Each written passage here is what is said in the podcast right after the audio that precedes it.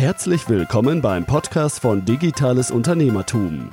Wir unterstützen kleine und mittelständische Unternehmen, die digitale Welt besser zu verstehen und das eigene Online-Business nachhaltig und erfolgreich aufzubauen.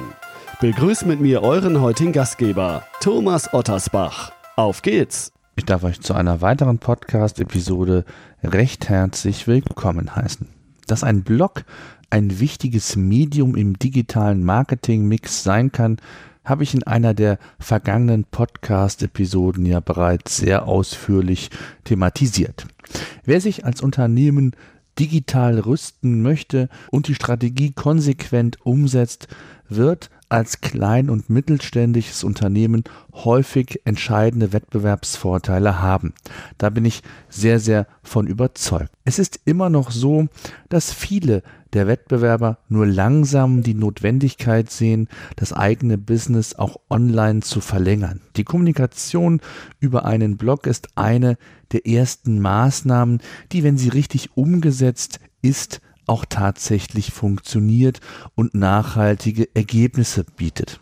Ein Blog kann ein sehr wichtiges Vehikel sein, um Sichtbarkeit für das eigene Unternehmen aufzubauen, um Nutzer zu binden oder eben die eigene Zielgruppe gezielt zu informieren. In der Podcast-Episode über Corporate Blogs bin ich sehr ausführlich auf das Thema Blog eingegangen, habe euch Argumente geliefert, welche unterschiedlichen Einsatzzwecke man mit einem Blog verfolgen kann und wann die Umsetzung letztlich nur sinnvoll ist.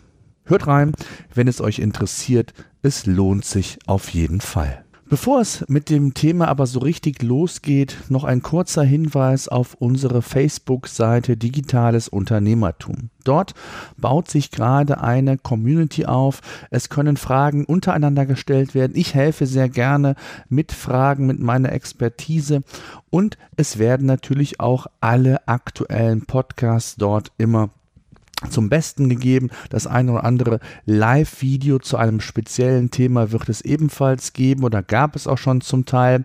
Und ganz frisch sind wir auch auf Twitter unter twitter.com slash dut unterstrich online sind wir und könnt ihr uns gerne folgen. Ich würde mich auf jeden Fall sehr, sehr freuen. So, kommen wir nun zum Hauptthema. Wie lang soll ein Blogartikel denn nun sein? Was Textlängen insgesamt angeht, hört man die unterschiedlichsten Werte und Meinungen. Ein SEO beispielsweise würde sagen, dass ein Blog mindestens 300, 350 Wörter lang sein sollte, besser aber noch länger. Ein anderer beispielsweise ist der Auffassung, dass Blogbeiträge kurz und knackig gehalten werden sollten und die tatsächliche Anzahl oder Länge eines Artikels hängt aber letztendlich von mehreren Parametern ab. Das könnt ihr euch sicherlich denken. Ansonsten wäre diese Podcast-Episode hiermit schon beendet, wenn ich euch die pauschale Antwort tatsächlich darauf geben könnte. Ich empfehle grundsätzlich schon zu ausführlicheren Artikeln zu tendieren, damit sie eine Relevanz erhalten. Aber die Länge ist nicht das entscheidende Kriterium, vielmehr zählt der Inhalt, die Qualität also, der Nutzen und der Mehrwert für die Zielgruppe. Denn wie ich im Podcast Nummer 3 euch bereits ähm, zum Besten gegeben habe, schreibt man Content in erster Linie eben nicht für Google oder irgendeine andere Suchmaschine, sondern für die eigene Zielgruppe. Das möchte ich an dieser Stelle noch einmal ganz ausdrücklich betonen.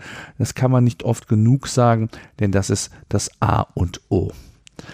Wenn man jedoch sachlich an das Thema herangeht, was die Länge des äh, Blogartikels angeht, beziehungsweise die optimale Länge eines Blogartikels, dann wird man schon zu der Erkenntnis gelangen, dass bei genauerer Analyse eine gewisse Korrelation von Länge und Sichtbarkeit durchaus gegeben ist und auch nicht von der Hand zu weisen ist. Zudem gibt es eine Reihe an Studien, die belegen, dass in vielen Fällen die top platzierten Webseiten bei Google in der Regel weit mehr Textinhalt haben als die eben von mir beispielsweise genannten 350 Wörter. Je nach Branche können es zwischen 1000, 2000 Wörter sein, manchmal sind es aber auch sogar mehr.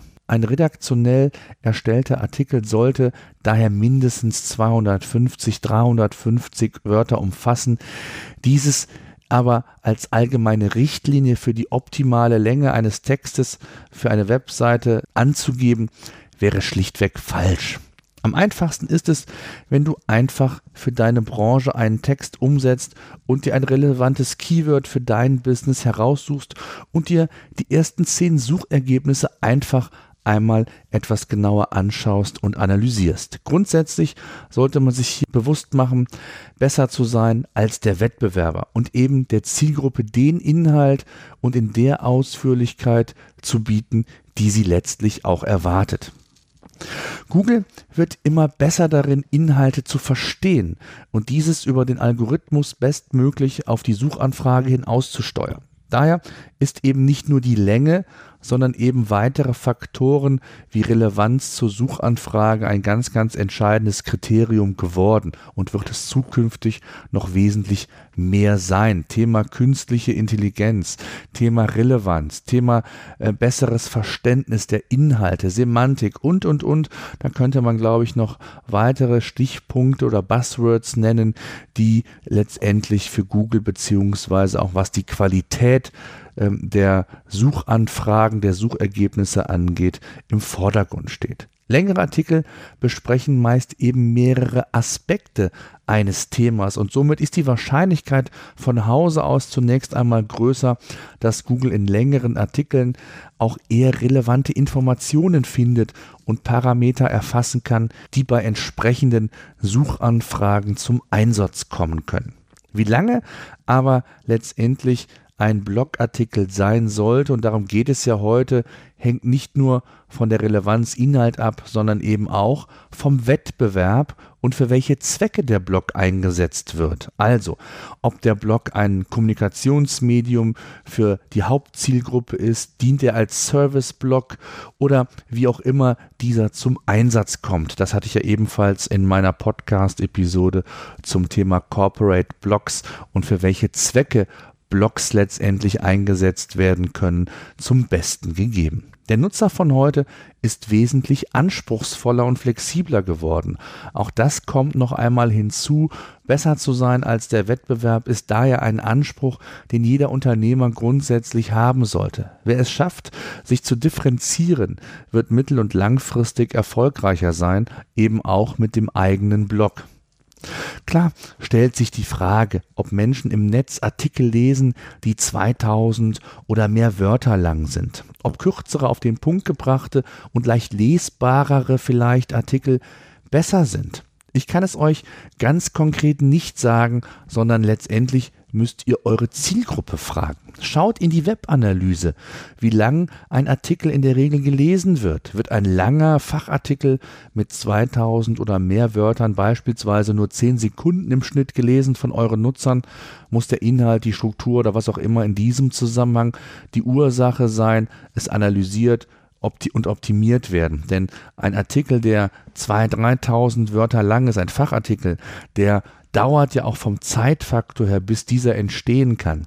Und wenn der nur so kurze Zeit gelesen wird, dann stimmt einfach an irgendeiner Stelle etwas nicht. Befindet sich eure Zielgruppe aber beispielsweise eine Minute oder länger auf einem sehr ausführlichen Artikel, dann zeigt dies doch, dass der Inhalt gerne konsumiert und gelesen wird. Achtet sehr darauf, wie euer Content letztlich angenommen wird. Google Analytics ist hier das Tool der Wahl, was ihr stets im Auge haben solltet. Auch die Search-Konsole von Google ist kostenfrei. Auch hier habe ich ja bereits eine ausführliche Episode zu gemacht.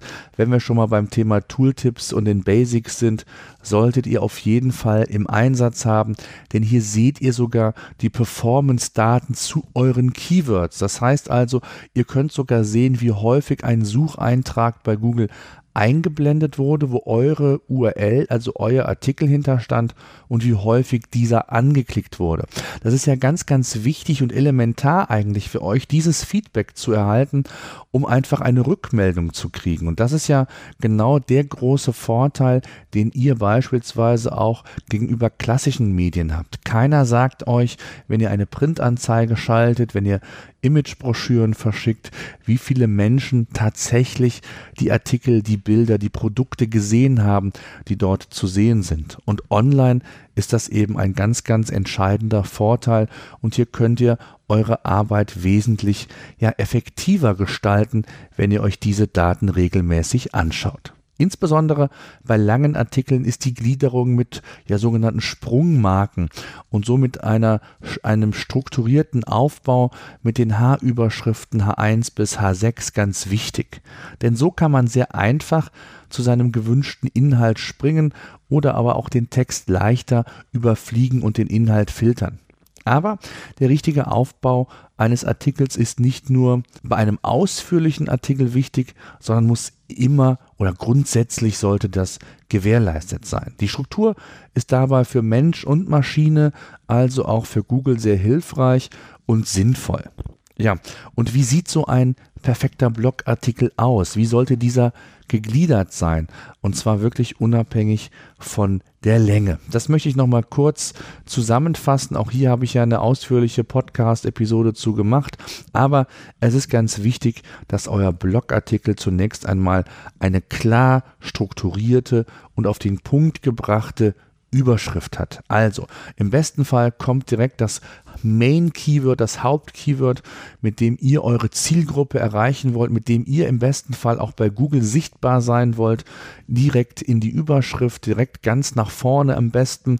Des Weiteren solltet ihr eine kurze Einleitung verfassen, ein Titelbild dem Ganzen äh, mit übergeben und dann eben diese Zwischenüberschriften, diese H-Überschriften, von denen ich sprach, von H1 bis H6 sollten diese entsprechend gegliedert sein, da man eben mit dem menschlichen Auge oder auch grundsätzlich der Mensch ja sehr schnell dazu neigt, längere Inhalte zu filtern, zu überspringen.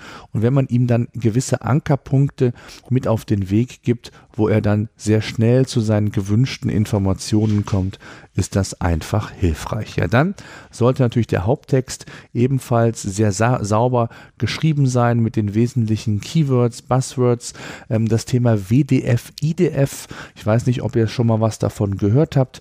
Unter pagerangers.com beispielsweise gibt es einen solchen Editor, der euch dabei hilft, neben dem fachlichen Inhalt, den ihr natürlich äh, entsprechend mitbringt, auch auf in Anführungszeichen den SEO-konformen Part eines Textes zu achten. Und da gibt es, ähnlich wie man das von Word kennt, einen Editor, der euch dabei hilft. Könnt ihr euch gerne mal unter pagerangers.com anschauen. Dann ist es ganz wichtig, dass ihr einen Artikel oder euren Artikeln auch mit Artikelbildern, mit Videos oder anderen Content-Varianten, Infografiken, je nachdem, was halt zu dem Artikel passt, bestückt. Zusatzelemente wie ein Download, PDF-Datei sind natürlich auch möglich, ist aber nicht immer die Regel, dass das wirklich auch immer umsetzbar ist. Ganz wichtig in dem Zusammenhang, gerade wenn es darum geht, wenn ihr ähm, Leads generieren wollt oder vielleicht sogar einen Abverkauf generieren wollt, ist eine Handlungsaufforderung. Die sollte eigentlich immer in einem Text vorhanden sein, es sei denn, es ist ein wirklich rein redaktioneller Artikel, ähm, dann muss das nicht der Fall sein. Aber ansonsten kann es selbst auch in dem Fall bei einem redaktionellen Artikel, der irgendetwas über euer Unternehmen, eure Produkte sagt, durchaus sinnvoll sein, dass am Ende eben auch noch die Handlungsaufforderung zu sehen ist. Wenn ihr mehr dazu erfahren wollt, wie gesagt, ähm, hört in die Podcasts rein. Dort gehe ich auf das Thema Content, Content-Varianten, Content-Recycling, ähm, bin ich da sehr ausführlich schon drauf eingegangen und dann werdet ihr zu diesen Themen auch sicherlich noch mehr erfahren. Bei all diesen Überlegungen darf man aber unter keinen Umständen den mobilen Kanal vergessen. In vielen Branchen und auf vielen Webseiten beträgt der mobile Besucherstrom schon mehr als 50 Prozent oder mehr sogar. Schon mehr als 50 Prozent. Zwar kommen Conversion Rates mobil meist noch nicht an Conversion Rates vom klassischen Desktop heran, dennoch muss man auch hier diese Entwicklung sehr streng im Auge halten. Mobi Mobile wird immer aktuell sehr gerne eher als Informationsmedium, denn weniger als Transaktionsmedium abgetan. Das ist in der Regel auch heute noch so. Dennoch stellt sich die Frage, wie lang ein Artikel optimalerweise sein sollte, wenn er via Smartphone oder Tablet gelesen wird. Um eben auch mobil den Nutzer gerecht zu werden, sind eben diese eben genannten Maßnahmen wie diese Sprungmarken, also eine Artikel, eine Inhaltsangabe oder aber auch eine saubere Gliederung sehr, sehr wichtig.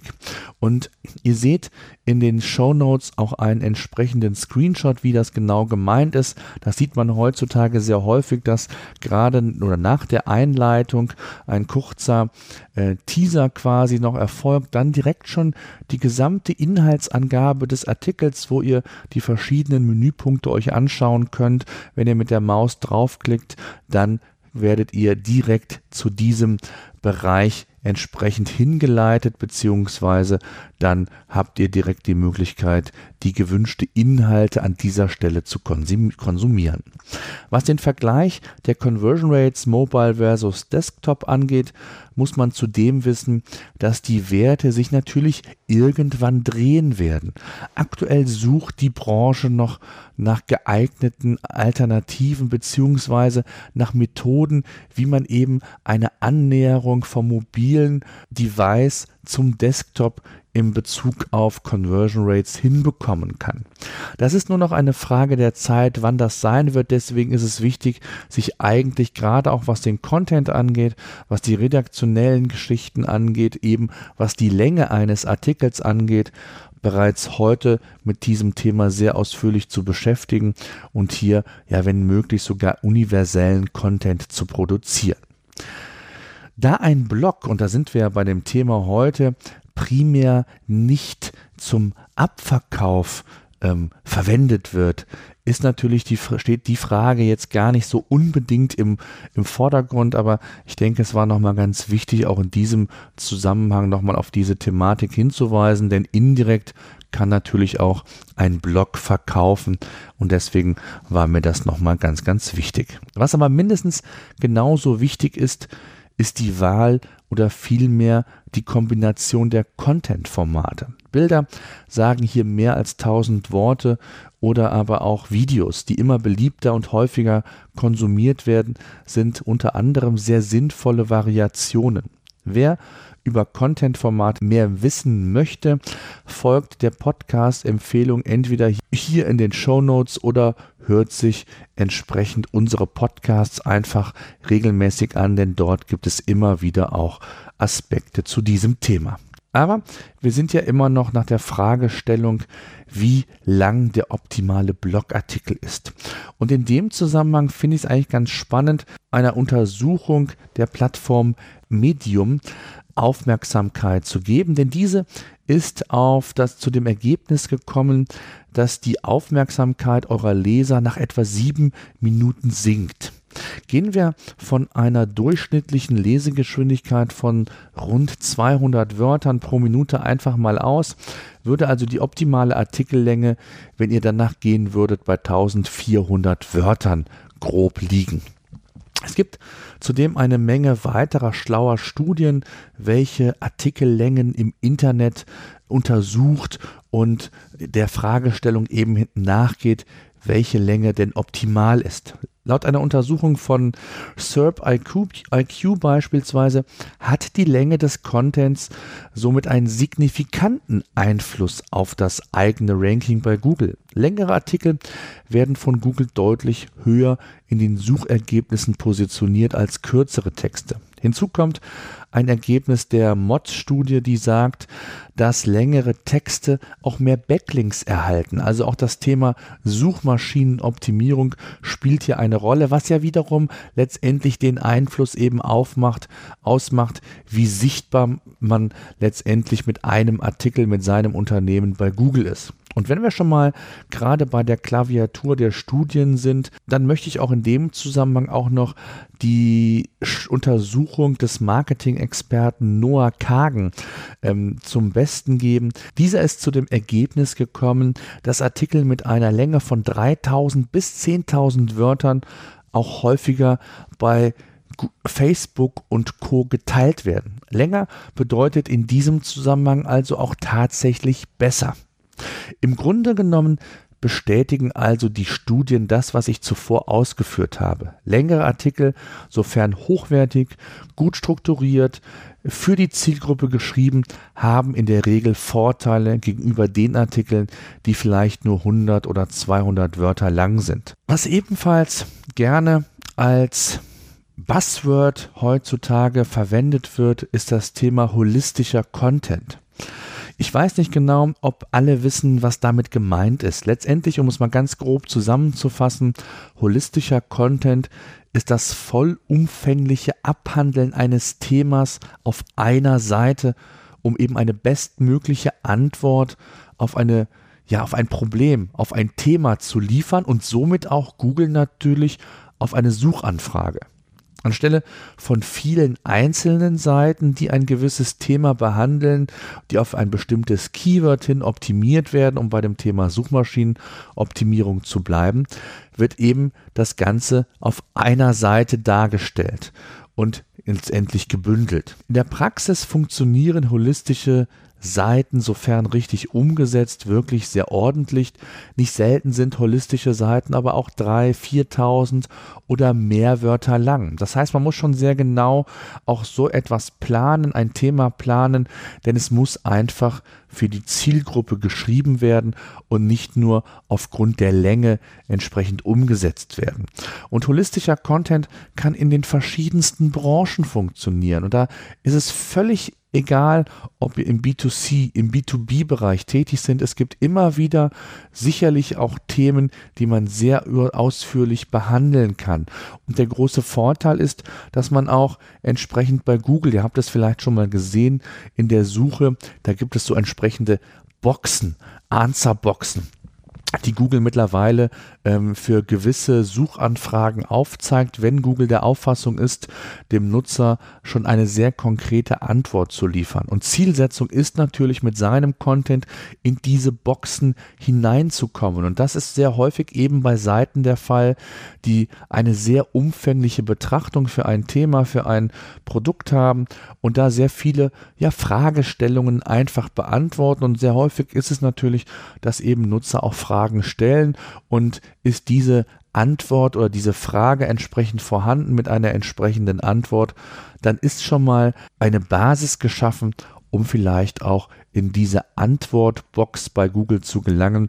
Und da könnt ihr euch vorstellen, die hat natürlich um ein Vielfaches mehr Traffic nochmal als Folge, als wenn ihr nur klassisch in Anführungszeichen auf Position 1 der organischen Suche bei Google seid.